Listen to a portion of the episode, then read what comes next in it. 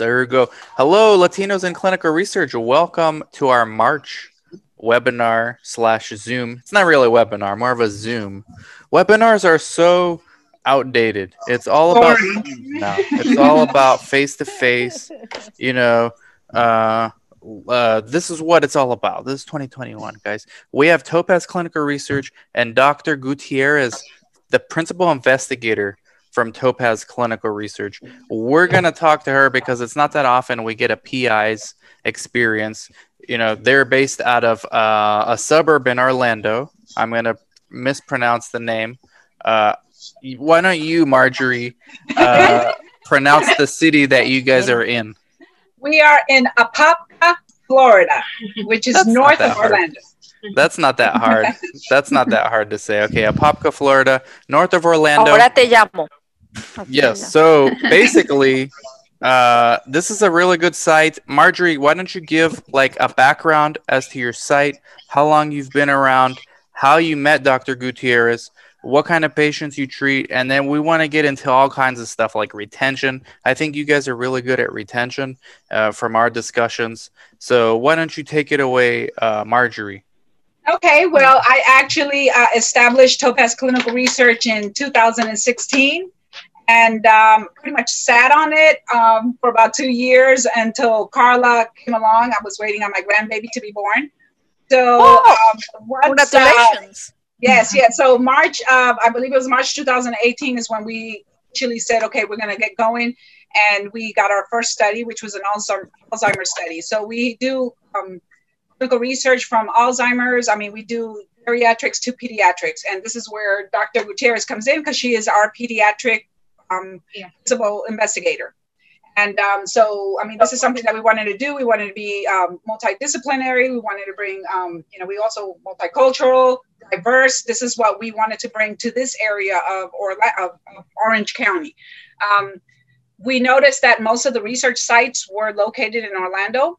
Um, and that's all you ever heard was Orlando. Central Florida was considered Orlando. And so when I moved up here, I came up from Miami um, in 2016, I noticed that there was this whole area here that there is nothing happening here, and this act, we are actually connected to three different counties. We have, um, I think, Volusia is pretty close. We have um, Seminole County, and we have or, um, um, Orange, Orange Osceola, County, yeah, and we have all these towns around us, and there was no clinical research. Not only was there no clinical research happening in this area, but there was no Hispanics in this area. There was nothing bilingual happening. All of the Central Florida sites at that moment were doing all of their studies in English.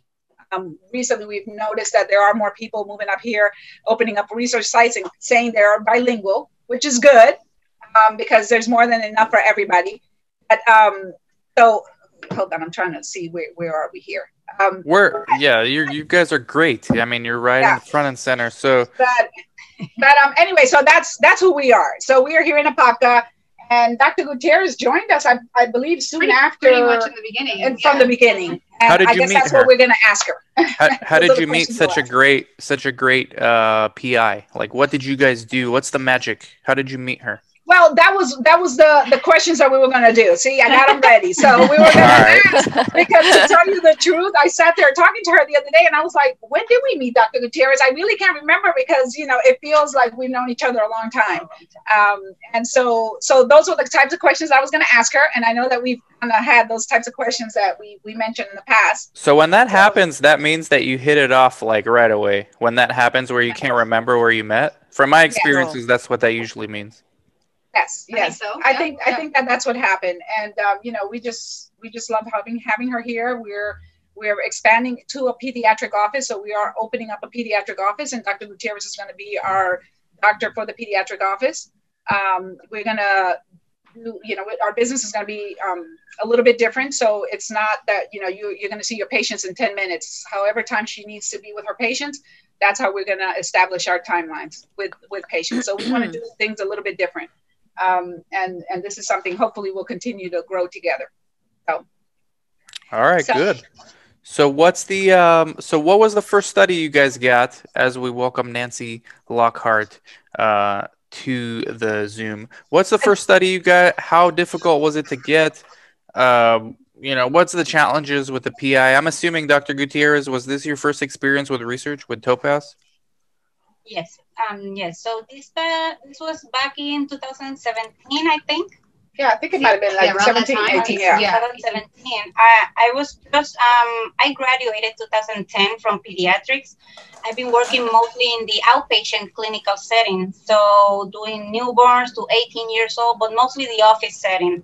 Um, at that time, I was um, struggling with um, career and family, and struggling with the timelines and the time restraints, seeing patients, trying to give good medical care, but also completing a medical record, finishing all my paperwork on time. My daughters were sometimes over 10 hours in daycare. So I was trying to see what was out there for a physician where I can use my clinical experience and not being um, subjected to these long hours and can be a balance between being a mom, which I love, and being a pediatrician. And that's when I Google it. I Google non-clinical physician jobs and it was a diabetic study, so that immediately um, catch my attention because it was diabetes in children. It was a novel medication, and I wanted to see what what was that about. I remember that I scrolling down to see, oh, probably the requirements are going to be I have to have a master in clinical research. I'm going to have to have X uh, some years of clinical experience, um, clinical research experience. But then it was all, you know, physician with a license, board certified. so I applied, and Marjorie contacted me. Yeah, because we were, you know, that's that was a question that I know that we've always talked about. So how do we reach that naive? Where did you position, post? Right. Yes. Where so did you we post this? posted. Uh, was Indeed. it Indeed? I think we posted on Indeed. Um, and I think I don't even think that we said we'll train or we'll do anything like that. It was just basics. This is what we need. Yes. Um, and like she said, she was at that that period of her life. Um, so one of the questions that we had was when she saw that ad, Yes. what I mean, besides just that, I mean, why? What attracted you to want to do clinical research? Why did you respond to a clinical research? Um, So I haven't heard or experienced in clinical research. It's all it's something that we always wonder, you know, how this works, how how it happens. You know, you think about you have to be writing a lot of stuff, or maybe just writing papers or reading a lot of papers, and and I always wonder how everything works. So when that popped out, to tell you the truth, that's the first time that I even thought I would consider doing clinical research, and then that's when I started looking for information. And then when hmm. Marjorie contacted me, I immediately say, you know, I have no experience. I would love to know more about this. And then she gladly said, no problem. I can, I can teach you everything I know. Oh, okay, good. And I'm getting Wow. questions. Can you talk? Yes, if you have something, just talk. You can unmute yourself and talk. Um, I think Mari Mayorga. Mari Mayorga. Mayorga. Yeah. We, we want to get to the questions. And also, if you want to chat, we'll read the questions. Maybe me or Monica or somebody will read the questions uh, for the ones that don't want to talk. But the ones that want to talk, of course, let's get you guys. Let's hear from you guys. Hi, Dan and Monica. How are you? Hi. Doing Hi, great. Mari. Wonderful to see you. It's very impressive about Dr. Gutierrez talk about, you know, the amazing opportunity. And in the same both heard. And for me, it's very hard to get in, into clinical research. You are very lucky and blessed. So where are you from? From Puerto Rico. Okay. It's amazing because you know what? I always trying to get into clinical research as Dan and Monica knows me. And it's very hard. I don't know, it's because I'm in Cleveland and the space is so small, but I always posting, following people, doing that, doing here, but it's, it's so difficult. And you know, it is. depends that I don't have experience. It's, it's very hard to get an in. I send my CV everywhere, eh, and I'm still waiting. Yeah, and that's what my perception was as well. So that's why um, if if he hadn't popped up, probably I wouldn't even be um, here right now because I didn't know. I thought I had to study for doing this, or I had to have the, the experience to doing this. And um, um, luckily for me, um, it, it happened this way. did, did you have any fears when you first started. Yeah. So that was the first of barrier, course. my first fear, not knowing, you know, I didn't know what my responsibilities were going to be, if I was going to be able to do it. But I, I remember the first time we sat together, we, you know, I came here and I was very scared because I knew the question was going to come, you know, how much do you know? What you can do about clinical research. And then um, we just sat in a circle we started talking, getting to know each other, very informal, very nice. And then Marjorie and Carla were really upfront to me and they told me, okay, this is my background. I have all this experience in clinical research. I've been working here. I've been working with that. I can help you if you want to um, continue to grow in this field. I can definitely help you. And when I heard that they actually had the experience that I was lacking, for me, it was reassuring. Very blessed. I would say blessed, not lucky. I'm very blessed. That's and the other thing is that also um, the support because um, she from the start, they always told me, okay, so I'm gonna be the administrative, the clerical. That's the thing that I didn't know about. That I was so um, afraid about that because I didn't know anything about that. So they told me, no, these wow. responsibilities. I'm gonna be doing this. Carla's gonna be doing that. Your monitor is gonna be doing this. All this background that goes on that I don't know about. What you have to do, she told, she told me, you know, you need to know about this, you need to do this training, you need to know these codes, you need to know your um, protocol, you need to know your responsibilities and your, and that's what you're concentrating. And when I knew that I'm gonna have all this support and I can be concentrating in what I know I can do, that is the clinical part. That's the the reason that I said, okay, definitely I can do this. And so far, so good. Yeah, that's wonderful. Because nice. she has to, she has to trust us, right? Because we have to show her that we can do our part. Because you know, ultimately, she is in charge of the studies. She is the, the doctor in charge, and she, it is her license.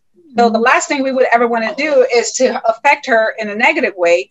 But we have to do our part. So we're very upfront about this is what we do, this is your responsibility, but this is our responsibility too. And my responsibility as a site owner is that I'm going to make sure that the staff that's here is doing this, this, and this, and this. So so there has to be a trust on both sides. So you know, she we want her to work with us because that's how we get our studies, but she also has to know that when she walks out the door, we're doing our job and that she can trust us to make sure that we're doing our job. Um, and I think that that's where a, a lot of the fear comes, where yeah, you're naive in the industry, but how do you know who these people are? Yeah. Who, you know, how can you trust us? I mean, you're expecting a lot from the doctors to say, "Here, trust us. We're going to do this." But she doesn't know who we were, so that's why we were very upfront. This is what we do, and Dr. Gutierrez, you can be as involved as you want to be or not. And she's very involved. I mean, we're looking at charts, we're looking, there's a lot of oversight from her part um, and then we also have another doctor who he's like, ah, I'm good. You know, he knows mm-hmm. our nurse, but he knows the nurse is always going to take care of him. So he's good. He's like, I, I don't need to look at that. So I give the opportunity to, you could be as involved as you want to. You could sit here, you could look at every chart. You could be here a day and night if you want to, or you don't have to. So these are the mm-hmm. options yes. that, that we give her that she feels comfortable coming to our site and working with us. Wonderful. Um, Nice team. Congratulations. I yeah, I have a question. if you compare, oh, hello, my name is Monica Cuitiban. okay, so my question is if you compare what the idea that you have, how research was, and the reality, uh, how, what was the, what's the difference? Completely different. so the experience that I have, of course, is when we do our training as uh, pediatrics, we have to publish, you know, under one of the attendings. So, but I remember struggling finding P's that were significant or uh, struggling to writing a method. That's what I thought clinical research was. Okay, that I have to do that part, and I actually completely different. I didn't know that I was going to be hands on, you know, touching children, seeing children, interacting with them. I think I thought it was completely different, all clerical, all administrative in the back. And that's another, of course, barrier for me that I, I didn't know. I didn't, okay. I, I absolutely no idea. I'm glad to hear that. and then my, my next question is, and when you learn about the reality and, and uh, and then also the responsibilities that you had as a principal investigator did that scare you Not, not at all. Um, especially when I know that if I um, learn my protocol, I expect the outcomes, and I um, um, I am uh, committed to the study and to the patients, and to make sure that they do well and they understand what's going on. And um, I was more afraid actually of the administrative, like I said, and clerical part than the PI actually. Yeah, because I thought, okay, as long as I do my research and I know what I'm going to be uh, treating these patients or what I'm going to be giving to them, or what can I expect, then it's not it's not that hard. No, definitely not that hard.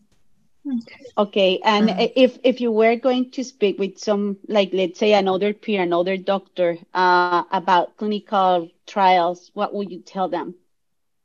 Amazing. to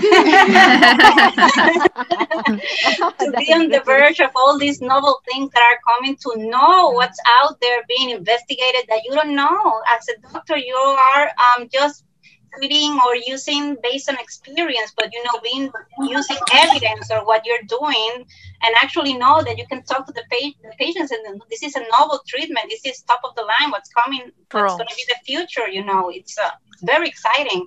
I don't see going back, you know, and not including clinical research in my future because it's absolutely um, very, very, very good. so would you so would you say that you feel like um, you know from PI perspective, but also your own personal perspective, would you say that you know coming from a clinical background and then now doing clinical research, do you feel that you have more um, you're making more of a difference in yes. the clinical aspect?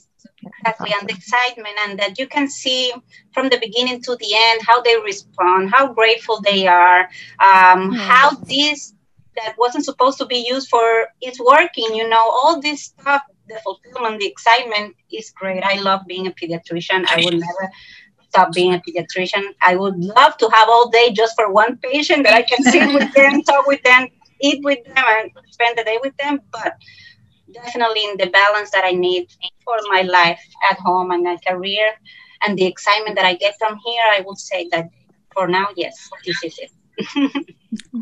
Wonderful. I have a, yeah, I have a question. This is Judy. Um, so the patients that you do work with in the clinical trials, um, are they usually from um, advertisements or within where you work? Some of your patients prior, because I know you don't have the, a clinic yet, or is it a combination of both? Um, where where do you get your patients for the the children's studies? So that's with where this great stuff coming because most of them are for advertising, fairs, um, radio, all these kinds of uh, talk about clinical research and uh, let them know that we're here, that we're doing this, and that um, I am here, that I'm overseeing everything. But that's the other step that we want to take. We want to have these patients, but we want to continue following them and and that they stay with us since they gain that trust to mm-hmm. come to the clinical research. They also stay for their basic care as well. So that's where we're going to take the next step to see if we can also have the pediatric clinic here and also continue to doing the research um, with the patients too. Yeah. And, and, one extra thing that I know that Dr. Gutierrez does that I know that other doctors have not done. I mean, we've we've gotten um, to the point where some people say, I'm not sure if I want to participate. And Dr. Gutierrez will literally, she's driving down the road. She's like, put the mom on the phone with me. She'll sit there and she'll talk to them about it, both in English and Spanish, and um, you know, and just explain what's going to be happening and the fact that you know you, I will be caring for your child. I will be caring for you, and you know, any information. So she's, Good. I think, taking that extra step that makes a um, difference. Um, that yeah. makes a difference. Where she's literally, if you know, we want to talk to them, we can say, mm-hmm. hey, if you want to talk to the doctor, and she's made herself available for us. So, so I think that that's made a difference in bringing in patients and also in retaining our patients. Mm, Amazing. Very important. Yes. So when you, so when you all record that video encouraging people or explaining why people should participate in clinical research in Spanish, Dr. Gutierrez is going to make a cameo. we hope so. I'm just saying a physician's input yeah. would definitely yeah. help yeah. the video. Yeah. yeah. Yes, we, we've definitely talked about it, and that's why we, we, we're kind of sitting in this setting too, because um, you know we want everybody to see that we're comfortable with each other it's not like we're we're not being all official either and that's what you're going to get also when you're here with your child um, when you come to our site not just for our children's studies but any any of our studies and, and dan and i we talked about this before is that we want our patients to feel comfortable coming to our site. And so you're going Yeah. to get this friendliness and you get this. And, and I think that one of the questions that we have written down was, um, I don't know if it's because we're Hispanics, we are a little bit more touchy, we're a little bit more feeling, we're a real affectionate person. And so then that's what one of the things that we wanted to ask was, um, you feel because that's that's part of our culture, that that's maybe something that's helping us to retain our patients because that's one of the things we do. We we might not be 100 person enroller every study. The ones that we enroll, we get them there to the very end. So they come in and we retain all of our patients. So we're starting to get known for, you know, you're not you, our retention. So I know that we take extra steps when our patients are here. You feel that that's something that is that we do. definitely definitely definitely i think that's very important uh, um, if you if they understand and like i said they trust you if you explain the good but also explain the bad and what's what can you expect be realistic of, of course and um, especially with the vulnerable or the minorities like children elderly hispanics they come with certain fears that of the unknown, of course. Um, but if they understand the language, if you go to their level and you explain to them and they gain your trust, definitely that's going to make a difference. So, um, yes, I think so, especially since Latinos, we always um, hug and kiss. How are you? You're doing well. How's your mom? How's everything? Always, I, always.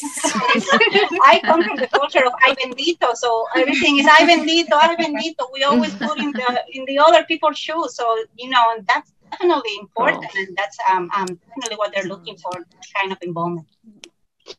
So we have two questions from the public. So one is Perla Alba Nunez. She's asking, how many PIs does Topaz uh, have, and are they all bilingual? Uh, yes. Yes, all of our PIs are bilingual. We have um, what's it, we're looking at like five, four. We're bringing, we might bring in one more. Well, we're hoping to bring We're one more, hoping to bring one So more. they all- So, so we're, we're all bilingual. We have five different doctors, different practices. They, they, you know, we have emergency room, family medicine, hopefully OBGYN, GYN. Wow. Um, um, so, Psych so and, uh, psych, family, family right? practice. family practice. So, so we're, you know, we, I I believe two of them are coming in with experience, clinical research experience. The other ones don't have that experience, but um, I think um, also what we do is when I submit my naive research PIs, I attach my CV to it. So I think that that was one of the important things. But what I also do is if Dr. Gutierrez doesn't have experience in a certain um, um, part of research, then what I do is I add her on as a sub investigator for this coming up study. So now that's given her the experience. She's exposed to the protocol, she's exposed to the patients, she can come and see patients as needed, or just the fact that she's exposed to that and we can add it onto her CV. Now that brings her, gives her experience. And then the next opportunity, because I believe when we brought in the diabetes study, the very first study, you came in as a sub investigator. She came in as a sub investigator and it was also because she wanted to make sure that this was something she wanted to do. And um, so she came in as a sub i um, once that study was over it was like dr gutierrez do you want to submit submit you as a pi and she was like well let's do it. So we did. We threw her name out there. And so i mean that's so so that's that's kind of i don't even remember, i forgot what the question was. But anyway the, yes, they are bilingual. Yes, but all of our PIs are bilingual. Um, we do have a diverse staff, and I think that that's what we talked about. We have a diverse staff. Um, you know, we we have um, we're trying to bring in Creole population. We're trying, you know, we're trying to bring the Hispanic population here. We're trying to bring English speaking population. So we do have a diverse t- staff. But what we wanted to do was to make things different. Was to be a bilingual staff. Yeah. I mean, a bilingual site because of the lack of research sites that had no one. I mean, the studies, maybe you had staff working there that spoke Spanish. All of the studies were only in English. So you didn't have any Spanish informed consent forms. And that's something that we immediately told the sponsor you have to provide us with Spanish. One of them provided us also with Creole. So we have to have Spanish consent. We've had some some studies that have come back to us and say, well, we're going to put you on hold. And I know it's because they don't want to give us a Spanish consent. And we're okay with that because we don't, we need to bring everything that comes here has to be both in English and in Spanish. Keeping That's the the key. high. Yep. That's the key. Yeah. Yeah and actually ask i do have a question on that do you feel that that's still continues to be a big barrier right now 2021 compared to when you started is it do you see that it's changed? Because I know you said um, you won't take on the study pretty much if you don't have the Spanish, but there are studies that just won't provide it. Exactly. Um, I think we just got put on hold for one of them because I, I they don't want to provide us a Spanish, and we are like, that's fine, we'll move on. And then that same day we got put on hold, we got another study mm-hmm. yesterday evening. So um, um, I think there has been a change, um, even within this past year. I think within this past year, 2020, yeah. I think we are making a difference somehow in the industry because we're seeing where you know it wasn't much of a push for Spanish. We all know they need a diverse population in clinical research. Yeah. We know that the sponsors know that they need that data. And I think we are making waves somehow because I see there's a different attitude between 2019 and 2021. So I think the people that are coming up to us now, they're like, "Oh, no problem, no problem." Yeah, you know, yeah, and it's it's it's mostly positive. But one came back to us, and I and we worked with them in the past, and it was a problem trying to get that Spanish consent from them. Mm-hmm. Um, everything else, I think that we're getting, it's like no problem. No problem. Yeah. And, and we mm-hmm. immediately say, "We have the population that you need." So we let them know. We know that you guys need Hispanic population. We know you need the minority data. We know you need that. They're not saying it because they probably just can't say straight up, we need minorities in clinical research.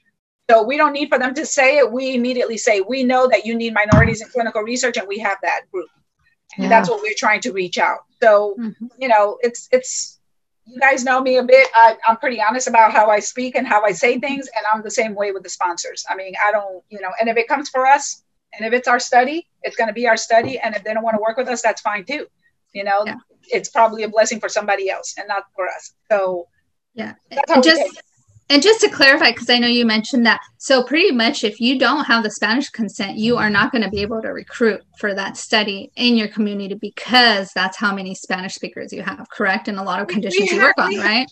We have a, um, I mean, we have a large English speaking population yeah, that's participating. Good, I mean, it's a mix. I think it's, it's part of uh, Florida. There's a mix of everybody. Mm-hmm. So, I mean, because we've had some studies that, yeah, we brought in the Spanish consent, we didn't get a single Spanish speaker. Mm-hmm. Or if we did get the Hispanics, they all spoke English. So mm-hmm. we just consented them in English. They wanted to be consented. So we had, but we want the option. Mm-hmm. Um, we're literally right now in a part of, uh, of Florida where Orlando had the largest amount of traffic, literally where our office is now, it's, it's double the amount of traffic, meaning there's a hmm. huge mm Hispanic population. There's, there's such a big growth in our area, um, which has been great for us because I think we're, we've gotten to the point where we're in a great location now, um, yeah. which was what I looked at when I first opened the site. And, um, and um, we're in, and we can now sit there and say, we need this, we want this, we're going to work with you, we're not going to work with you. And, and bottom line is, there's more than enough for everybody. And if it's not meant for us, it's not meant for us, and we don't worry, we just move on. Um, but we do want to have the options that if there is a Spanish speaker walking in that door, that they can participate in any of our studies. Mm-hmm. Yeah, I agree. We, we have to, I mean, we have to push and push and push because mm-hmm. the, the industry truly needs the diversity, but they don't really doing the effort, making the effort.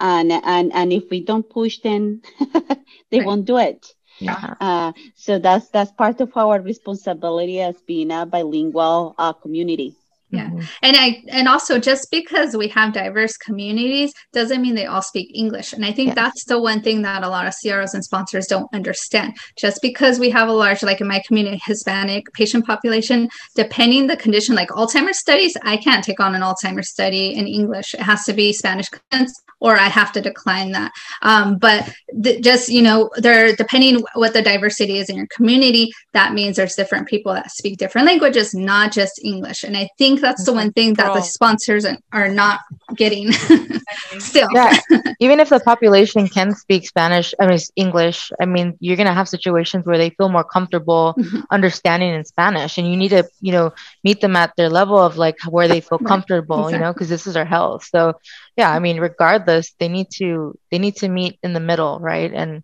and we've had patients like that that come in that they're like no no yo quiero todo en español everything in spanish yes. and i'm like dr yeah. gutierrez sit down and talk to them so she'll talk to them in spanish and spanish and then you know christy comes in who speaks English, and she'll start saying things. They're like, yes, no, yes. We're like, wait a minute, you understand what we're saying? yeah, yeah, yeah. But I'm more comfortable in Spanish and everything else. So, Yeah. so you know, they have those options. We're Yes. we're at least providing those Mhm. comfort level to make those patients feel comfortable. Yeah. So, so it's just great having her here. I think we had a couple of other questions that we were going to ask her. Um, Yeah, I wanted to ask you first before we forget. Okay, retention. Marjorie and Carla, Mhm. I talked to you guys for like an hour last week or two Yeah. weeks ago. When was that? Maybe a month ago. Who knows anymore? no, Uh, Thank you, Dan. retention. Okay, you guys are known for retention, especially on a couple of studies. Um, and I think sponsors find that more important than um, recruitment because they need the data. I mean, I know now that I'm looking at biotechs to invest as a amateur investor, I see FDA saying, "Hey, you know, we're not going to accept this data. Not enough patients completed."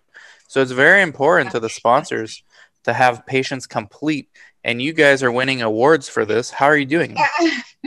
well, I was gonna say it's it's it's, it's nice because we actually just uh, like we were saying we had a conversation yesterday um, where Christy actually got a call from um, from a project manager who for the for the for a study that they kind of that they shut down on us and it wasn't um didn't enroll like great but what we did enroll we kept we kept the patients for it and um and that was their thing they were like well we have another one coming up and they want to know what our barriers were, like what it was. Did it have a lot to yeah. do with the COVID and all that stuff? And we're like, yeah, of course, because we can't go to the fairs. And we, and we, you know, Chrissy explained we do a lot of outreach, literally through fairs and events and things like that. That's how we get our people. And um, and then they said what was nice is that they said we really appreciate you actually telling us what's going on. And on top of it, we would rather have a site that doesn't sit there and tell us they can recruit 100 patients and then maybe they screen or whatever 100 patients and all of them drop out. We'd rather have a site that is moderate or can do a, you know a little bit at a time, but can keep those patients the whole way. We actually mm-hmm. just heard this from a sponsor yesterday, and they want to use us for their next study. And we were Yeah, just like, see? it's amazing to even hear it because you know I always think I'm like retention is the most important part. The studies that the, it doesn't even it doesn't even get nothing even goes past like a certain level unless they they they have the good data. They have everything they need. And if everybody's dropping out, yeah, the site got 100 patients in and they can't keep them. It doesn't it doesn't make a difference. In fact, they lost money because they gave all this they paid all for all Yeah. this stuff that they're not going to get any good data out of. and I think Dr. And- Gutierrez definitely plays a part in that Yes. because when you're in the room with the patients, exactly. Um, so uh, for me, I um, I I always get into their shoes. Okay, if for if for me it was uh, all new, every very different. I can't imagine them trusting a loved one, a child, to me in something that is experimental, of course. And but even if it's Hispanics, I go, I speak Spanish with them, I explain everything. Or if they if they're not not Hispanics, you know, it's the same. Um, you explain to them everything, you know, what the study is about, what's the good that's going to come out of it. But the thing is that you have to make them know and aware that you're going to be there all the step of the way. And in fact, they're going to get uh, a more direct and more care that they will get in a, in a clinical setting because we have these follow-ups and we have the phone number and they can call us and they can, I'm going to be there. If this happens, this is what we're going to do. So we have a plan and we, we make them gain, of course, their trust because, of course, they're trusting us with um, their health, of course, and with their loved ones as well. So I, um, for me, that's uh, very important, just to make sure that they understand everything. I repeat multiple times. I make sure that they are completely informed on all the process, and that I'm gonna be there, you know, all the step of the way. So that that that, that definitely makes a difference. and you do make a comment. I have noticed that what she does is to say, okay, for your next visit and the importance of the next visit. yes. So I think that that's something that that you do like after they're while they're leaving and they're you're saying your goodbyes. You're like, okay, so for the next visit we're going to do this. Don't forget, mom. It's really important for you to come back. We need for you to come back. You know the important. So she's giving them um, The information. the praise and also the praise that they are participating in clinical research. And that I, and I have noticed that you do it and Christy do it, and you thank them for being here, and then you also warn them of how important it is for them to come back for their next visit. So so I think that's something That's that I do helping with the notice. That's that's helping yeah. with retention because they are they, they, they feel they're excited about participating in something and that you're giving them the importance of look it's really important that you're here um, and and especially if it's coming from the PI. And I think it's important Yeah. to share that with the like if you're a site like site owners or anything like that to make sure that your PI like if you're bringing on a PI that they know that that's important. Like yeah, like it's it's important we get patients into the study, but it's really important that we retain them because they're not going to keep picking us or they're not going to give us another study if we can't retain the patients. And then I think if your PI knows that, your PI is like, okay, well, I got to do everything. Dr. Gutierrez does everything she can to talk to them nonstop about the importance, like we're saying, so that it's like that that way they're retained in the study. And so it's just not it's not just like screening, you know, and, and bringing in a bunch of people in the beginning and then they all drop and you know And every It's- every it's- it's PI big that we work with has that personality. Yeah. Um, that's been important to us as a site. Bring first of all, we all have to be compatible. We all have to be work together. We have to respect each other, and we expect that respect among each other. Um, but then we also have to be aware that what we're doing is important. So it's not okay to have someone that comes in and says, "I don't care what's going on. Where do I need to sign and go on?" That's not what we want to do here because we're trying to make a difference and we're trying to, you know, we're trying to break ground here as Hispanic owners, we're business owners. So, so it's important that we all are on the same page, and that's something that we talk about from the beginning. I think that that's one of the things also that made you feel comfortable was because of the fact that I was straightforward. This is what we expect. This is going to be your responsibility. This is what you do. And trust me, we've talked to lots of doctors to say, yes, we want to do this. Yes, I want to work with you. And I send them, and I, I mentioned at the GCP training, I never hear back from them. Um, so how can if I have to keep asking you the very first thing that I've ever asked you was to do a GCP training, and I have to say, did you get it done? Did you get it done? What is that going to happen in the future when the PI needs to show oversight? So, so we have that understanding, um, and, I, and I think we. I think we're all we're a good group because we have this understanding with each other, and we are excited about what we're doing. So, and we're excited that she's excited. So, so yeah, and and that we're going to do other things. I'm getting questions texted to me now. Maybe, maybe Zoom's getting too crowded, or Mm-hmm. maybe you found a hack. But uh, they want to ask Dr. Gutierrez Does she find it easier to enroll Hispanic patients or not easier? Yeah. Um, to tell you the truth, uh, I feel it's both ways. Uh, we've been successful with both groups. Um, I am there, of course. Need me to go all the way in Spanish or do that, but I, haven't felt a difference for me being the principal investigator, getting more Spanish speakers than non-Spanish speaking. So um, I guess it's like I said, it's um, it's it's the same care for both of them. If make them involved, uh, make them participate in the in the uh, in the study as well. But um, it's it is it's actually the same for both. As long as you um, keep them in the same page, um, make sure they understand that you're gonna be there and that they're Okay, we have another question. Any industry association among diverse uh, PIs that you actively collaborate with? or any PIs that you actively collaborate with. No, actually, I don't. And um, I guess um, that one that was one of the questions. If one of my colleagues or I know somebody from my uh, um, either pediatrics or other um, uh, in the medicine field that are doing clinical research, and no, I, I do not know anybody. I am the first one. They ask me every time a lot of questions, and some of them ones, of course, they're intrigued. But no, I, I do not know anybody, Especially Okay, so- pediatrician. Yeah. especially pediatricians. Mm-hmm. Oh, yeah. okay. So she's, she's asking if, if you collaborate with any other association that has diverse PIs other than uh, uh, network groups besides the Latinos in clinical research. Any other groups you part of, Doctor? No, no one. No. That's just us. No, just Yes. just um, not the medical association. No, no, no, no. We've had a challenge getting up, uh, getting uh, consents in Spanish too. What do you think is the cause of that? Do you think it's translation? And why don't some of you Spanish speakers kind of put together an IRB support service that might, um, you know, that's mixed of not just physicians and clinical researchers, but outsiders as well to translate uh, for them, if that's what you think the, the That's not the limitation is. I've seen that too. Yeah, Uh, that's what, not what do the you think issue. the issue is? Yeah. It's a it's a sponsor. They don't want to pay for it. It's a financial It's, issue. it's, it's, it's Uh-huh. a cost And- because they have to pay the IRB for every document that they submit. So it, Mm-hmm. it is a cost. Um, they have to have a translating, certified translating company, which is an additional cost. So it's all related to a cost. And I think that Latinos in Clinical Research did an interview with someone who is translating. Um, um, and I think that was in one of your other videos. See, I always promote their videos. And um, where they are working, where um, translating. Um, but I think we just we asked somebody recently, one of the sponsors, and they said, "Well, if you can get someone to translate it and submit it to the IRB, we'll pay for it." So Oh. maybe it is getting to the point where we are going to find our own translating company, and we we can submit to them. You know, that probably is going to be a process because of confidentiality or something like that. But bottom line is that it costs money to submit additional any kind of paperwork. So if you're having to translate, that's a cost. Having to submit to IRB, that's a cost. I- having to have everything approved, and then I wouldn't mind picking up the translation cost in most cases. Um, And- I just, I'm sorry, I didn't mean to interrupt you. But here's the thing too, Leroy. Um, we have gotten, we got a study where the documents were translated. They were by a certified translated company.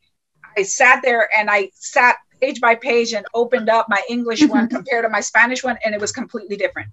There were mm-hmm. two different informed consent forms. I submitted it back to the sponsor, and they said, "Oh, we've been using this for the last two years." I said, I don't know what you've been using, but we are not accepting this form. This is not properly translated. I said the money didn't even match and the words didn't even match. I mean, it was completely different consent form. Um, True. but the translating company gave them a certificate. So, you know, again, Latinos in clinical research, if we have Latinos working in this with the sponsors, because no one at the sponsor level spoke Spanish. So they thought that what they had translated was perfect they submitted it to these sites in other parts of the US that were literally using it. And I guess they just didn't want to bother with it. I don't understand why you would use that. Um, but when it came to us, and we joined the study three years after they had already gone, been going on for three years, and they gave me that, I was like, no. So what they did, they took over six months to get it retranslated for us. They kept putting off our SIV. It was almost They like we were being correct it, they so. asked me to correct it and i said you're not paying me for that but it was like they were almost trying to punish us. I felt like we were being punished because they would not start the SIV until that spanish document got translated. We asked to do it in English. Well, let's do it in we English. said we can do it in english. We can start we can start recruiting. And they would not do it. They were like no we want all your documents. Are you sure you want the spanish done? And we were like yes. And so it took them six months. We it gave us less than six months to enroll we did great. We brought in 10 patients that they had some sites that had been in the study for three years and could go get one or two patients. Um, we told them you guys six months to give us our translation. So i mean it's almost like a fight. Um, but i'm seeing the attitudes changing, a little. yeah there sure. is a It's definitely change changing. but this was back in 2018 when this happened. Yeah. We Yeah, got uh oh go Getting ahead. the trans- yeah, I was going to say getting the translations is not an issue. A lot of these IRBs have that in place. They can translate. It's not the issue. It's the cost, as Marjorie mentioned. If the sponsor is not going to give the okay to the IRB to translate, they're not going to translate it. We can, as a site, say we're going to translate it. I have a certified translator. I can get anything translated. But if the sponsor says no, you can't, you're not going to be able to use it, and they're not going to approve it, then it's pointless. Um, and that still occurs on studies that we're on to this day at our site. Um, It- so It might be my uh, naiveness, but it just seems like such a such a small expense in mhm.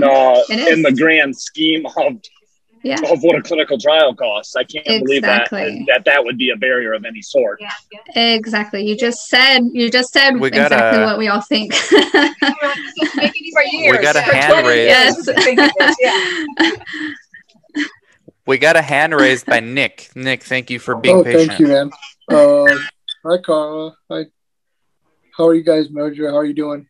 We're good. Thank you. Uh, you brought up the Spanish. Uh, as far as my side is concerned, uh, my coordinators uh, speak and write fluent Spanish and speak fluent English at the same time, just like you guys.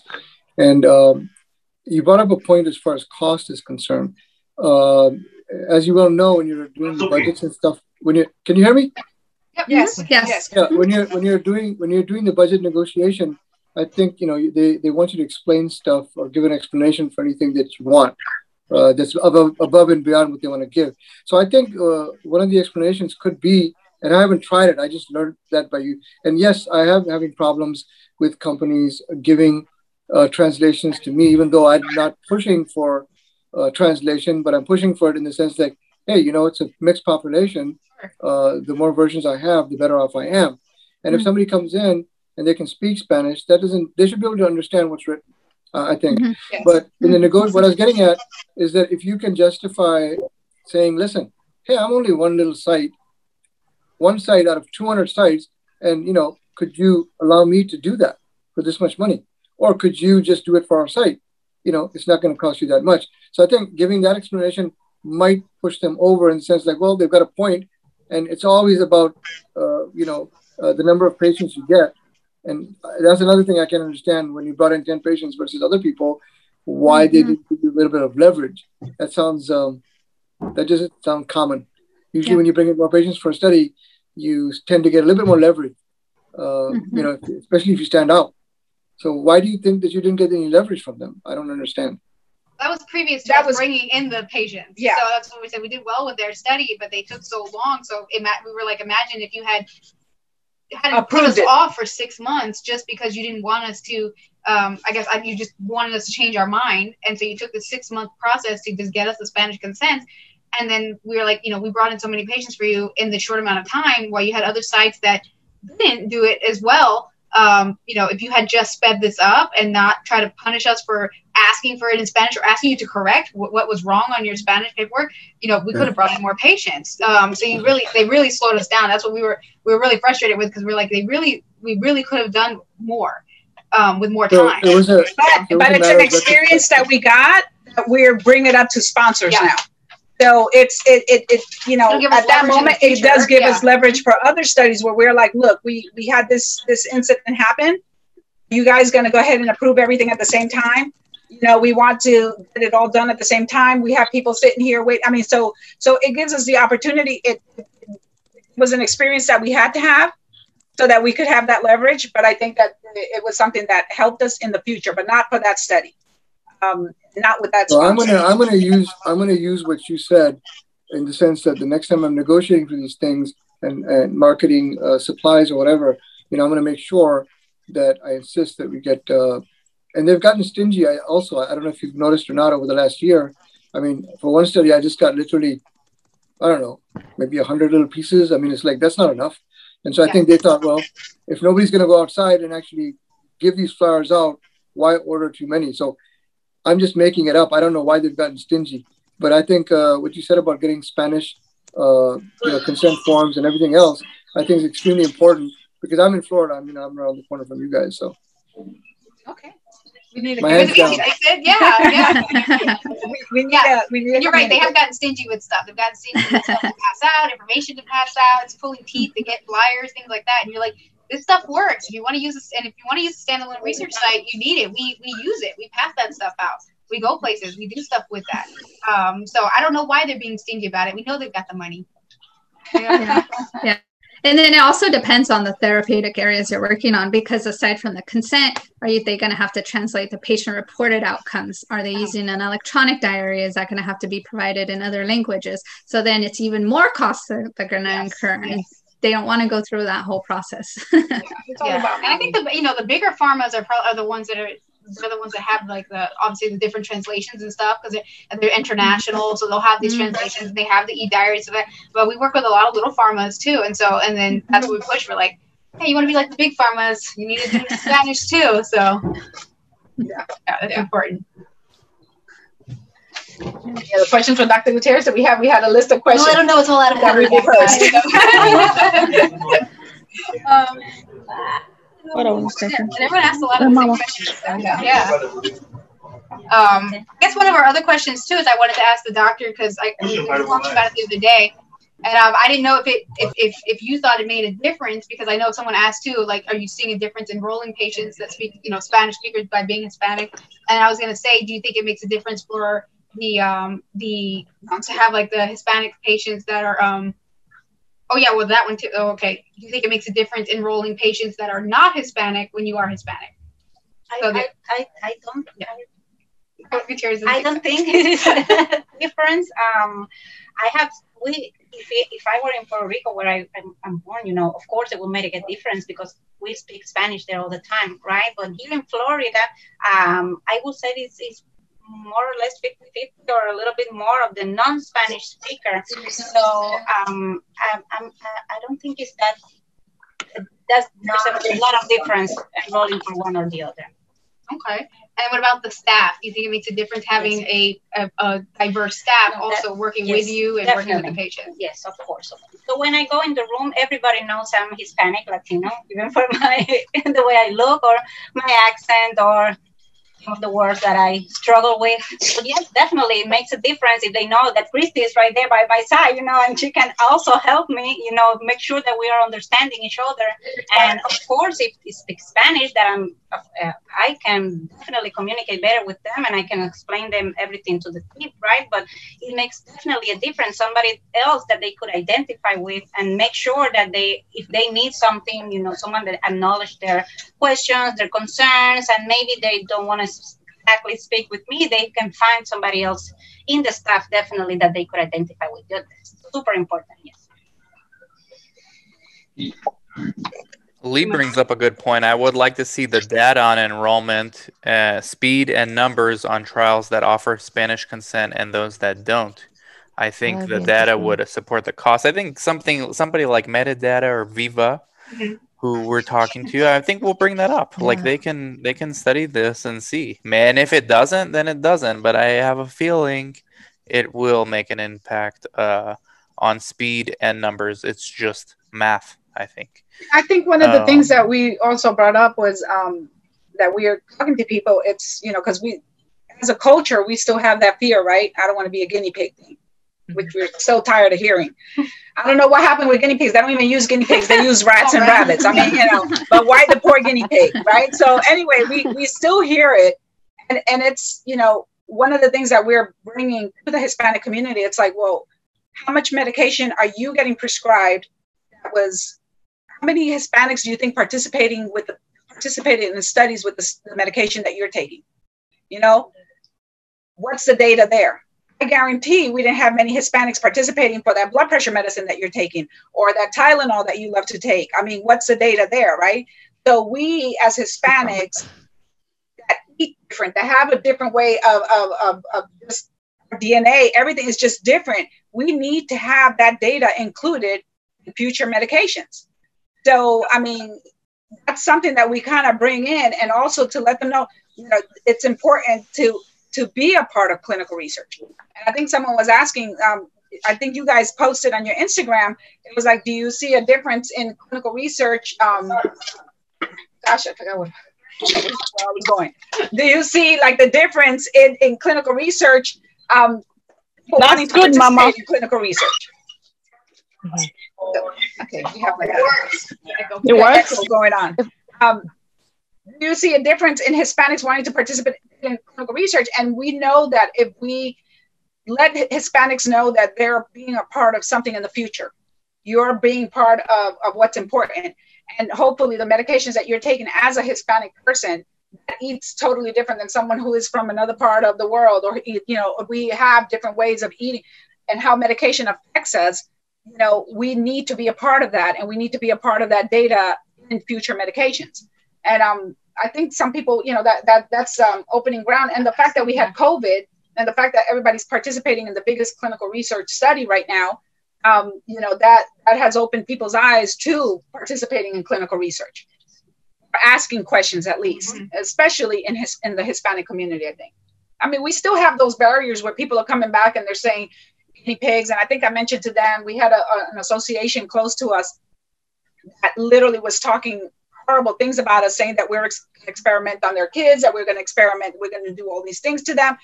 And um, you know, I had to call them and shut it down um, and let them know that that is unacceptable because you're misinformed. So, I mean, as much as they were saying all this misinformation, I even told them it sounds like you have a lack of education in clinical research. I'm willing to go out there and talk to you about clinical research. Mm-hmm. This is going to stop you from saying, giving out this misinformation, especially to, to the the Hispanic culture. You know how we all are. We talk and talk and talk and we pass it on. We won't call you straight up and ask you, but we'll see what, you know, abuela said or what the tia said or whatever said instead of, so, so it's very important to stop that, um, like, that misinformation out there too. So we, it's important that we become leaders in that that we are giving the correct information about clinical research. Let me get off my soapbox, guys. Yeah. Any questions? Any more questions for Dr. Gutierrez? Who's got questions? Let us know. Hey, And you guys can- always want a PI on here. This is the chance. My question is I want your ad that you found her. I want the word for word so I can post it in Yuma, Arizona when I move. And you know, it's, it's and and sometimes we post these ads, and I'm like, I, in my head, I'm always expecting like a huge response too. So when we do get them, though, it's like, yay!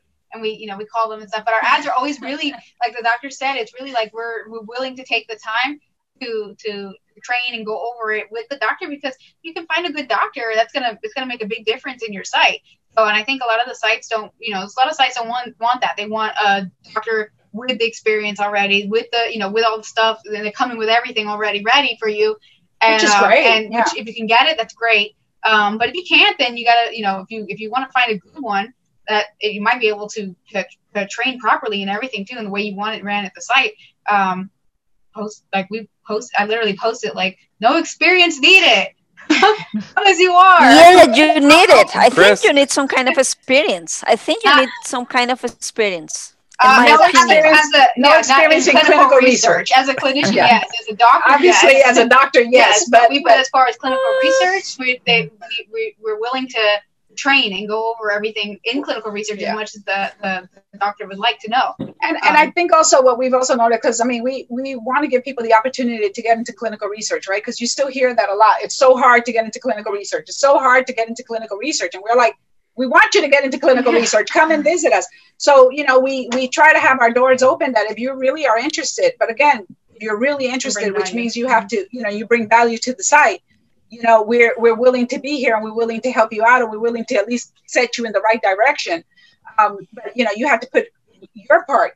I mean, it, it, it's important that we also open the doors to people who have an interest in clinical research. And and I think the, the biggest thing is um, opportunities are there for all of us. I mean, it, it's I know that sometimes in our industry we get like, oh, I don't want those people to get that study, or they're too close to my office, or anything like that. And you know, the opportunities are out there. This is a growing um, industry. It's been growing for 20, 30 years, but we still feel like we're still growing, um, and we still have way more to go. And and especially to get the information out to people. I mean, that like Dr. Gutierrez said. I mean, there's no pediatricians that, that she knows, and you know, she knows a lot of people in the area, and no one is involved in clinical research. So it's like, what what do we need to do to get that information out there to get more people to participate? And the other misinformation is about the time. They feel if I don't have time to do this, how I'm gonna have time to also include the clinical research, you know, because if they're like me, they're thinking I'm gonna have to do everything. I have to learn new things, so they're not gonna be able to get involved because probably they're they have the fear of um, I can't get any more work. So um, I can't get any more work that, that I already have in my hands, you know. So that's another misinformation too. Yeah. And I mean, and also going back to the ads, I mean, Carla also now when we do advertise now, I mean, at the beginning, yeah, it was like, please come as as, as you want. But when she does her ads, she's very precise on what exactly we're looking for. So if you are not meeting that, don't, don't answer us um, because we had um, we, we were looking for nurse practitioners and that was another thing we had some we, we have two great nurse practitioners that are working with us who were looking for that opportunity to get into clinical research but i remember two years ago no one would even answer our ads and i don't know if we, we kept getting answers from all over different people and we were like no we don't need that we need a nurse practitioner um, then her last advertisement that she put out it was like i need this this this I need you to do this. This is, I mean, it was so precise. And we had about 70 people respond. Um, and the ones that we picked out are amazing. And, you know, and everyone met exactly the criteria that we were looking for. And also that interest to want to be in clinical research. And everybody, you know, they're, they're so excited to be a part of everything that we're doing here. I think it's like um I think as a business and a site too, like uh it, it's making a difference right now. Um because there's because there's been so many people that have been laid off and all that stuff a lot or just businesses being closed stuff. I know we've talked about this before that it's like they're looking now is the time to if you are looking for PIs and stuff to look because they're looking for an opportunity to to make some money because they lost a lot of money now for this past year. So now is the time to kind of um, maybe take advantage of looking for PIs and stuff. Get the word out there and, and, and open the doors and give them the opportunity. Or or just even have the conversation about you said about the the time misconceptions the fact that they think that they're going to need to be here 30 hours a week and and that's not what we do at all doctors come as needed so that's how we're able to have different doctors is because of the fact is that everybody has a job everybody has a different job everybody's doing different things in their lives. And as your patients are coming in as you're needed that's when you come to our site. Um, when i need you to do oversight when you need to review documents i mean that's when you're when they're here. So it frees them up to do so many of the other things that they want to do as as as, as doctors I think Nick had a question. If anyone else has a question, we can do like one more question, then I'll stop recording and we can do uh, like a mixer. I'm in a clubhouse mode, and that's what we do on Friday nights on a clubhouse. That's always done. Yeah, if y'all Always. aren't on it, y'all need to go. It's really awesome. we're android guys we're android here Eventually, eventually, eventually. Two. He always We says to somewhere. He it. always says somewhere. That's right. But Nick, Nick, did you have a question? You're, You're on on, mute. you're on mute. Nick, you're in mute.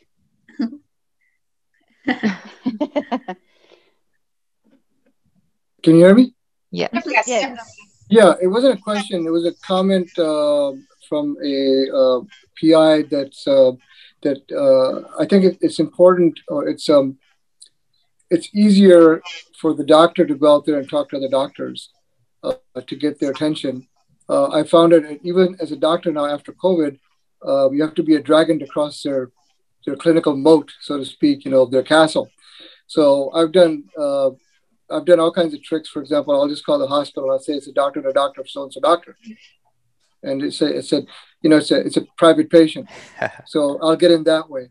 Um, but the thing is, what I'll do is I'll uh, there's three things. Number one, the doctors are concerned about when I go out there and, and woo them, and, and I've got I've, I've got a pretty good portion of doctors out there that I've got contracts with for NDAs and um, and for uh, being uh, investigators, sub-investigators. And what they, what the first thing they look at is, am I going to get paid? Number one. The second thing they look at is, you know, I don't want any more liability. So as an investigator, uh, as long as you do the CTAs correctly, uh, you know, they can be indemnified also. But in reality, since they're not really giving the medicine and they're not really doing all that stuff unless they're primary or if the primary is missing or the principal is missing, um, they don't have that much liability. Um, I usually use them for procedures or sub investigators for the study. And so when you go out there and you woo these doctors, um, like I said, and you're also right about the fact that uh, their uh, primary care incomes are down by anywhere from 20 to 30 percent on the average. And there's been a little bit of you know turmoil. And and yes, I think uh, now is a good time for them to expand their portfolio. So that's something that they are interested in. So you know those are the things that they're they, that they fear is again how much work am i going to do? You know how am i earning this money? And basically they get paid for the referral you know for chart review and stuff like that as an investigator because they do have to go through their database. Uh, like uh, marjorie you know you make them do the you know the gcps and you make them do this and that. You know i make them go through their database. So it's a lot of people send their monitors to go through databases but i make them go through it. So you know i think it's a i think they deserve to get paid in that sense so they're all. So basically, my comment was that the doctors, when you try to woo them, the first, you know, most of them are actually working. They don't want to do anything else because they're used to that. So when they have to step outside of their comfort zone, you know, you have to tell them exactly what they're going to do. Starting off by having them refer a patient and getting paid and not have liability is a good start. Yep. And after a certain amount of time, you can just text them and say, "Hey, I want these patients. I need you to be a sub for so and so." and you don't have to advertise anymore. So you've got you can expand your patient base that way, and um, you can reel in gently the doctors if you address those issues, whether it's an advertisement or whether it's person to person. That's my comment. No, and you're. Right. I think you're right, thank doctor, because we've, we've we've experienced that too. That we've had. Uh, we actually had another long ago where we had Christy. She was going to a um a dermatologist or or, or nurse, you know, over and over and over and over on behalf of Dr. Gutierrez. Dr. Gutierrez went in one day. They were like, "Oh, Dr. Gutierrez, come back here." So it makes it makes a difference. It, it does make a difference, and you're right with the doctor communicating with the doctor. Um, and so that's we're lucky to have a doctor that is you know willing to do that part. Um, because in some of them, yeah, they're, like, well, you know. She said, "Let me just stop by. Hold Yeah. on." She literally Yeah. walked in and said, "Hi, I'm Dr. J. Yes, please come back." So we're like, we've been trying forever. Yeah. So it does. You're right. It does make a difference, and so that does make it a little harder for us um, we're trying to do it versus like you being a doctor and going. Talking That's to the that's doctor. kind of Yes, that's yeah. kind of that's kind of unfair because you know I'm not as pretty as she is, so that's a little unfair. There you go, Dr. Gutierrez. More work. Just when you thought just when you thought it would be okay, more work. Another, another thing that I do is I will I will aggressively chase their connections. Mhm. So if I know a pediatrician, you know, or if I know, for example, I, who, who did I do recently? Oh, one of my GIs. She's very active in, my, in my participation. I said, hey, do you know a pulmonologist personally? Do you know ophthalmologist personally? Do you know a surgeon personally? Do you know? So I got those names down and I said, hey, I'm calling for so and so. Dr. So and so referred me to you. Yes, yes. That's all I have to say. So you know, uh, trying to sure trying, comfortable. yeah, getting getting that first one in, the second one in, and then once they feel comfortable with you, then you say, hey, do you know some other physicians that might want to participate? So that's another thing that I use and it works very well. That works the best actually. Thank you. Thank So you. So we'll we'll stop recording and then we can do the mixer if you guys feel We- like it. Just you can unmute